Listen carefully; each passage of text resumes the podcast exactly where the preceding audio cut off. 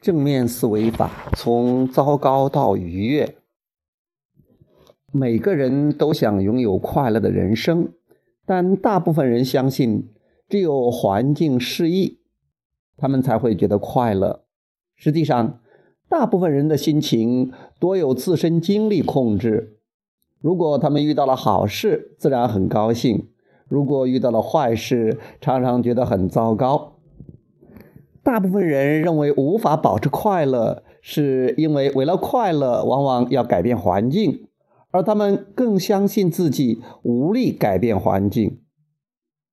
然而，只要你了解每一主题皆有两面，渴望及其匮乏面，你便可以将注意力投注于事物的积极面。那正是正面思维法的真谛。不管你的注意力何在。自觉寻找积极面。当你处境艰难，因而心情低落时，如果你自问：“我知道这不是我想要的生活，那我的渴望是什么呢？”受你的关注点的影响，你的振动将会发生改变，你的吸引点亦然。这正是开始讲述不同的生活故事的好方法。不再说我没有钱，你会说我会找到更多的钱。这是两个非常不同的故事，不同的震动，不同的感受，同样带给我们不同的结果。当你不断自问，从更有利的方向出发，我的渴望是什么？你的状况将会为之一新。你不断讲述自己的渴望，你的吸引点方向就会改变。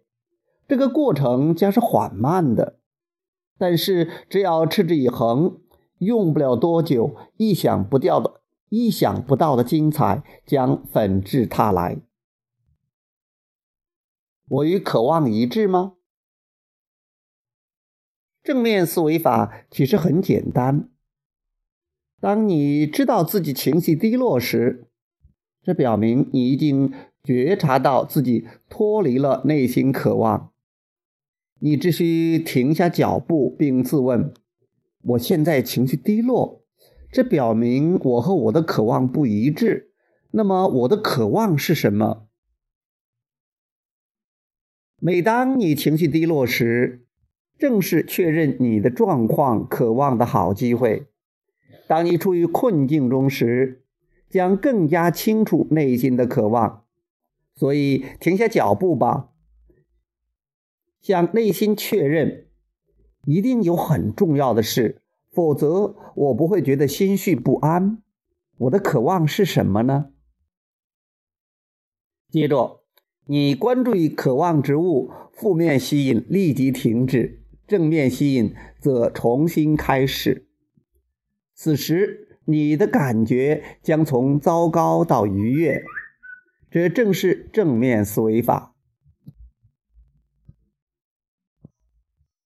我的渴望，人们之所以不愿讲述不同版本的自己，多半因为相信应该承认生活的真相。但是，当你明白了吸引力法则回应的是你所描绘的理想中的自己，并令其不断延续，你也许会更愿意讲述一个不同的故事，一个与你的理想生活相符的故事。当你想到你不喜欢的，并自问“我的渴望是什么呢”，你便开始转向讲述一个新版本的自己。还有更积极的吸引点。你需记住，你只能得到你的思考之物，不管你情愿与否，因为吸引力法则始终如一。因此，你不仅在讲述你现在的生活，你也在讲述你正在创造中的未来生活。有时人们会误解正面思维法。认为回天就是专注于不可能之事，并令自己信服。他们认为我们正在引导他们颠倒黑白，又或是自欺欺人。但是你永远不可能通过欺骗而变得快乐，因为你的感觉由自己主宰，而它又是你所选择的想法的产物。注意生活中你不想要的，会慢慢清楚自己真正的渴望，这实在奇妙的很。当你注意到自己的感受时，可以用正面思维法令注意力更多地集中于积极面。当吸引力法则对你的积极想法做出反应时，你会发现生活也在向积极面转变。而消极面则不断消退。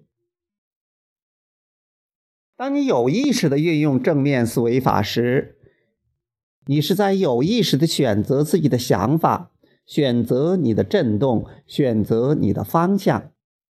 正面思维法通过有意识地控制你的思想，引导你的生活。此时我愉快之极。人们常常抱怨，如果生活美好，他们就更容易积极地生活了。他们也承认，生活犹豫时心情坏不了。我们当然也认为，当你关注于积极面时，则更容易愉悦。但是，你如果觉得自自己只能关注于正在发生的事情，那么如果它不能令你快乐，你只能等待一辈子了。因为你对厌恶之物的关注将会阻止你的渴望向你靠近。你不比等待好事临门才喜气洋洋，因为不管自己处境如何，你都可以引导思想关注于积极面。当你注意到自己的感受，并将注意力集中于积极面，你的生活也许会发生积极的变化。流入你生活经历之事，是对你的震动的回应。你的震动由你的思想提供。你可以通过情绪感知思想的性质。找到愉快的思想后，愉悦的感觉。随之而至。许多人会说：“如果换个环境，我会更快乐；如果我的人际关系更融洽；如果我的同事更容易相处；如果我的身体更完美；如果我的工作更高效；如果我的财富更多；如果我的生活处境更好些，我自然更快乐，更容易的。”积极思考，良辰美景的确让人赏心悦目，也更容易让人感觉愉快。但是你不可能总是一帆风顺，别人也许是在对你逢场作戏。希望别人为你提供完美的环境不是最好的办法，因为他们没有责任为你创造完美环境。他们不可能控制你已经创造的环境。最重要的是，你将失去创造自我生活的能力。不管你的注意力何在，永远寻找事物的积极面，你的生活必将美好。厌恶吸引厌恶，良辰美景事，亦有伤心处。宇宙的每一粒微粒都有着积极面和消极面。当你关注于事物的消极面，并试图推开，它反而会不断靠近，因为不管你是否情愿，你确实是在关注它。你所处的宇宙以包容为基础，在包容的宇宙中。没有任何事可以排斥。当你看到你的渴望之物，并祈求得到它，相当于在说：“是的，那正是我渴望的，快快来我这里。”当你看到你不喜欢的，并对他说“不”，实际上等于说：“快快来我这儿，我不喜欢的。”围绕你的一切均有消极与积极之分。你可以自主决定关注于渴望之物。你的环境正是用一系列与一系列选择的。你的环境正是这一系列的选择。你应当更自主地对自我思考做出选择。当你试图选择令你愉悦的，当你开始讲述一个不同的生活、人物、经历、故事，你会发现你的生活会向你所讲述的新方向做出改变。喜欢还是厌恶？有时你会觉得自己正关注于渴望之物，实际恰恰与之相反，因为你的积极语言、微笑，并不必然意味着你发出了正面的震动。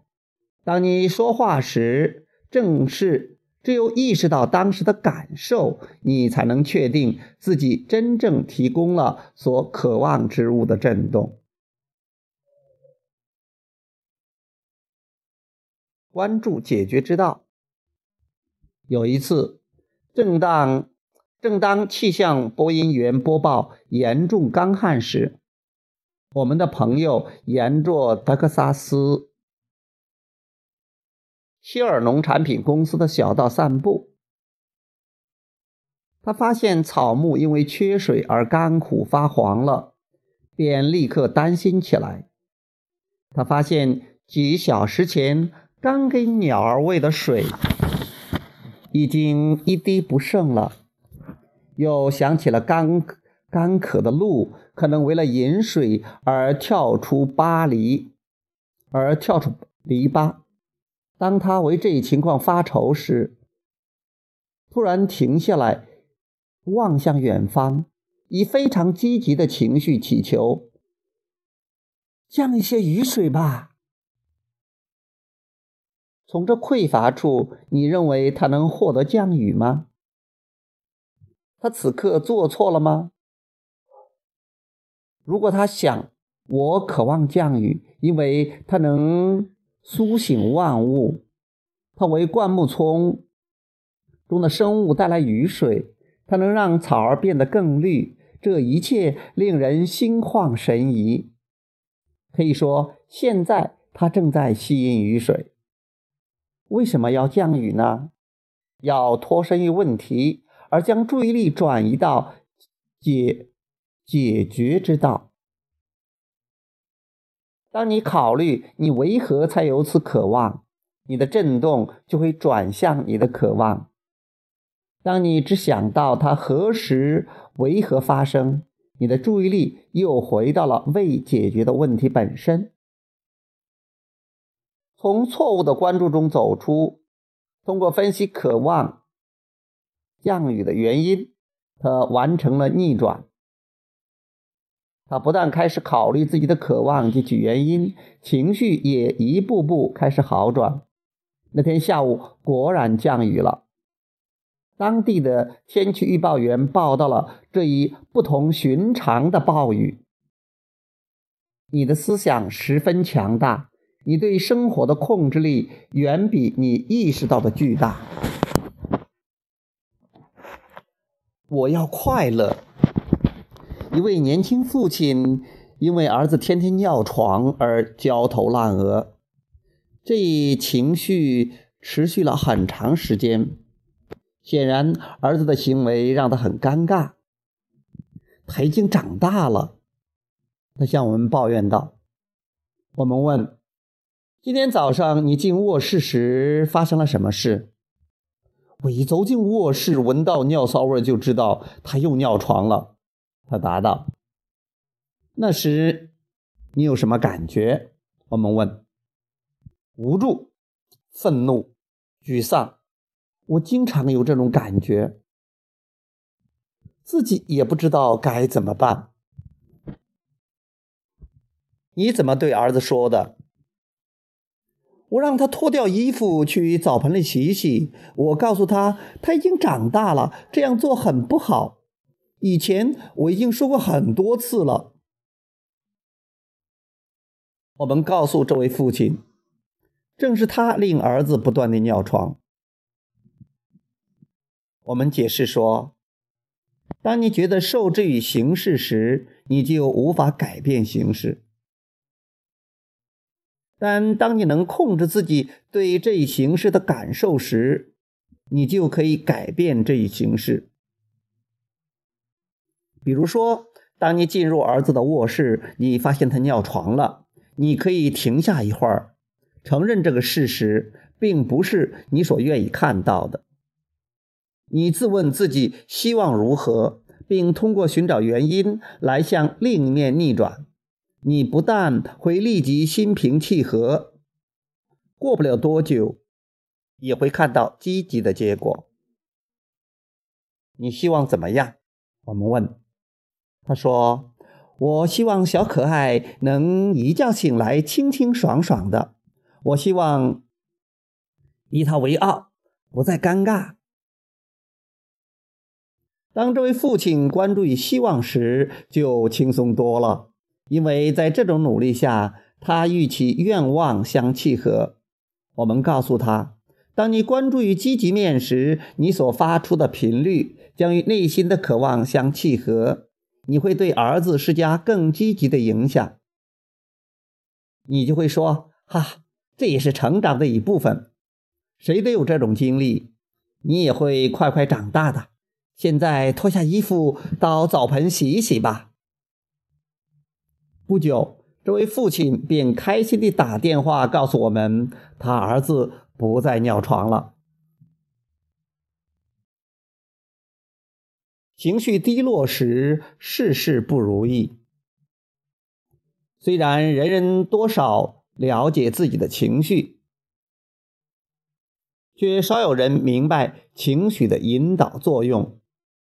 简单的说，当你情绪低落时，你正吸引令你不快的事物。情绪低落，乃是因为你在关注它。许多人讨厌负面情绪。我们更愿意引导你，帮助你理解你关注事物的性质，你震动的性质。我们称之为引导之铃，铃铛的铃。它提供逆转你的情绪的信号。你的情绪是你的引导系统，助你理解每一次思索。当刚刚明白思想的威力。和关注积极面好处的人处于负面情绪时，常常觉得尴尬甚至愤怒。其实，因为拥有全面引导系统而对自己生气，实在没有必要。当你意识到情绪低落时，通过自我表扬以意识到引导系统，并通过思考积极面扭转情绪，这也是非常微妙的正面思维法。它能让你的思想更积极。当你觉察到自己有负面情绪时，你可以对自己说：“我感觉到了负面情绪，那表明我正在吸引令我不快之物。我想要的是什么呢？”只要承认你想要快乐，便会扭转你的思想，向着更积极的方向发展。